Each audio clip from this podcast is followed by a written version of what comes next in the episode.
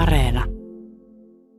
Menin alakertaan ja palasin pieneen eteishuoneeseen, missä Maurice istui pelaamassa korttia yhden kaverinsa kanssa epätietoisena, kutsuttaisiinko hänet uudestaan ylös, sillä Jupien oli käskenyt hänen odottaa kaiken varalta. Siellä hälistiin kovasti sotarististä, joka oli löytynyt lattialta. Ei tiedetty, kuka sen oli kadottanut ja kenelle se pitäisi lähettää, jotta sen omistaja välttyisi rangaistukselta. Sitten puhuttiin hyväsydämisestä upseerista, joka oli saanut surmansa yrittäessään pelastaa sotilaspalvelijansa. On niissä rikkaissakin kunnon väkeä.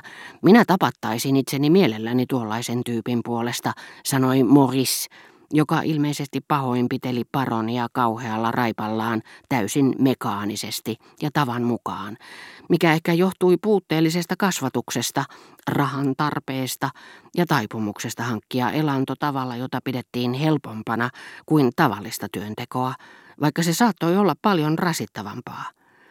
Mutta kuten paroni de Charlie oli pelännyt, Maurice taisi olla erittäin hyväsydäminen ja kuulemma vielä hyvin urhoollinenkin. Puhuessaan upseerin kuolemasta hänellä oli melkein kyyneleet silmissä, ja kaksikymmentäkaksivuotias nuorukainen oli melkein yhtä liikuttunut. Voi että ne on upeita tyyppejä. Meikäläisillä onnettomilla ei ole paljon menetettävää, mutta herralla on talo täynnä lakeijaa ja varaa käydä joka päivä kello kuusi aperolla. Se vasta on jotakin. Sanotaan mitä sanotaan, mutta kun näkee tuollaisten tyyppien kuolevan, se tekee vaikutuksen. Isä Jumalan ei pitäisi sallia, että tuollaiset rikkaat kuolevat. Nehän ovat työläisellekin tärkeitä. Jo yhden tuollaisen kuoleman takia pitäisi tappaa kaikki sakut viimeiseen mieheen. Ja ajatelkaa, mitä ne tekivät Louvainissa ja vielä leikkasivat pikkulapsilta ranteet poikki. Ei, en minä tiedä. En ole sen parempi kuin muutkaan, mutta ottaisin mieluummin kuulan kalloon kuin tottelisin tuollaisia raakalaisia, sillä ne ei ole ihmisiäkään. Ne on tosi raakalaisia, muuta ei voi sanoa. Kaikki ne pojat olivat isänmaan ystäviä. Vain yksi, joka oli lievästi haavoittunut käsivarteen, ei ollut muiden tasalla, sillä hän sanoi, koska joutui lähtemään pian takaisin rintamalle, hitto, tämä ei ollut hyvä haava, joka vapauttaa palveluksesta. Samaan sävyyn kuin rouva Swan muinoin, onnistuinpa hankkimaan tämän harmillisen influenssan. Ovi avautui ja autonkuljettaja tuli sisään käytyään haukkaamassa raitista ilmaa. Mitä? Joko se loppui? Eipä kestänyt pitkään, hän sanoi huomatessaan Mauricen, sillä oli luullut tämän olevan pieksemässä herraa, jolle oli annettu lisänimeksi Kahlemies, samoihin aikoihin ilmestyneen lehden mukaan. Ei kai se sinun mielestäsi pitkään kestänytkään, sinähän vain haukkasit raitista ilmaa, Maurice vastasi närkästyneenä, kun nyt paljastui, että hän ei ollut suosittu yläkerrassa. Mutta joutuisitpa itse piiskaamaan täysillä helteessä niin kuin minä, jollei tulisi niitä viittäkymmentä frangia, jotka hän aina antaa. Niin, ja hän on mies, joka osaa puhua, huomaa heti, että hän on sivistynyt. Sanoiko hän jotain siitä, että se on pian ohi? Hän sanoi, ettei me niille mitään mahdeta. Se päättyy niin, ettei kumpikaan voita. Jumaliste, jumalauta, sehän on saku. Johan minä sanoin, että te puhutte liian kovaa, vanhin joukosta sanoi minut huomatessaan. Ettekö tarvitse huonetta enää? Turpa kiinni, et sinä täällä määrää. En tarvitse, tulin maksamaan. Olisi parempi maksaa isännälle. Maurice, käy hakemassa hänet. Ei, en haluaisi olla vaivaksi.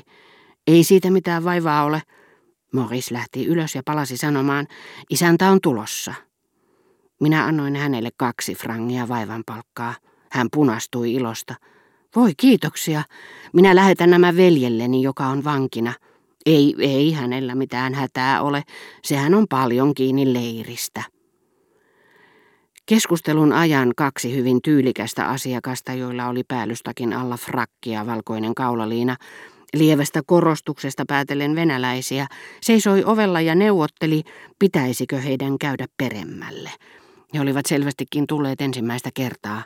Heille oli ilmeisesti kerrottu paikasta, ja he näyttivät nyt horjuvan halun, houkutuksen ja äärimmäisen pelon välillä. Heistä toinen, komea nuori mies, toisteli kahden minuutin välein toiselle huulillaan hymy, joka oli puoliksi kysyvä ja puoliksi tarkoitettu taivuttelemaan, Vähät me siitä vai mitä? Mutta vaikka hän olisi tarkoittanut, ettei välittänyt seurauksista, hän luultavasti välitti, sillä sanojen jälkeen hän ei liikahtanutkaan astuakseen sisään, vaan katsoi uudestaan kaveriaan, hymyili entisellä tavalla ja toisti, vähät me siitä vai mitä? Tuo vähät me siitä vai mitä oli yksi suuremmoisen kielen tuhansista esimerkeistä, sen kielen, joka eroaa tavallisesti käyttämästämme, ja jossa tunnekuohu vie puheemme harhateille ja loihtii tilalle aivan toisen lauseen, joka nousee tuntemattomista syvyyksistä, missä asustavat ilmaukset, joilla ei ole mitään tekemistä ajattelumme kanssa, mutta jotka usein juuri siksi paljastavat sen. Minä muistan, että kerran kun Françoise, jonka tuloa emme olleet kuulleet, astui sisään hetkellä, jolloin Albertin lepäsi alastomana minua vasten.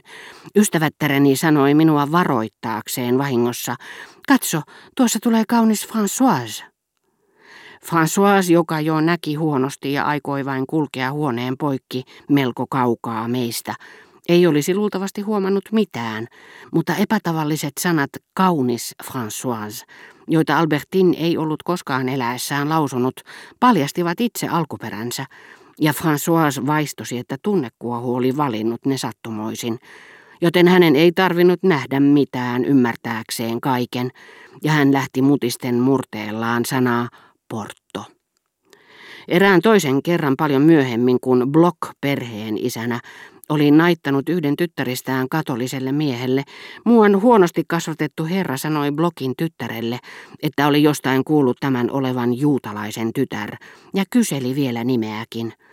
Nuori nainen, joka oli ollut neiti Bloch syntymästään saakka, vastasi ääntäen saksalaisittain, kuten Germantin herttuakin olisi tehnyt Bloch, saksalaisella ch:lla, eikä suinkaan ranskalaisittain Bloch. Palatkaamme kohtaukseen hotellissa, minne venäläiset olivat lopulta päättäneet tulla sisään, vähät me siitä vai mitä, jossa isäntä ei ollut vielä ennättänyt alas, kun Jupien jo tuli moittimaan keskustelua liian kovaääniseksi ja sanoi naapurien kohta valittavan. Mutta minut huomatessaan hän keskeytti ällistyneenä, ulos käytävään kaikki. Pojat olivat jo nousemassa, kun minä sanoin hänelle, eikö olisi yksinkertaisempaa, että nämä nuorukaiset pysyisivät täällä ja te ja minä menisimme hetkeksi ulos. Jupien seurasi minua hyvin hämmentyneenä. Selitin hänelle, miksi olin tullut. Kuulin asiakkaiden kyselevän isännältä, voisiko tämä järjestää heille lakeijan, kuoropojan, neekeriautonkuljettajan. Kaikki ammatit kiinnostivat niitä vanhoja narreja, kaikki aselajit, liittolaisten sotilaat kaikista kansakunnista. Jotkut halusivat erityisesti kanadalaisia, olivat kai tietämättään ihastuneita korostukseen, joka oli niin lievä, ettei tiennyt oliko se peräisin vanhasta Ranskasta vai Englannista. Skotit olivat erityisen kysyttyjä hamosensa takia, tai siksi, että sellaisiin taipumuksiin liittyy usein unelmia järvimaisemista. Ja koska olosuhteet lisäävät kaikkeen hulluuteen erityispiirteitä ja suorastaan vahvistavat sitä, muuan vanha mies, jonka koko uteliaisuus oli kaiketi jo tyydytetty, vaati sitkeästi päästä tutustumaan sotainvalidiin.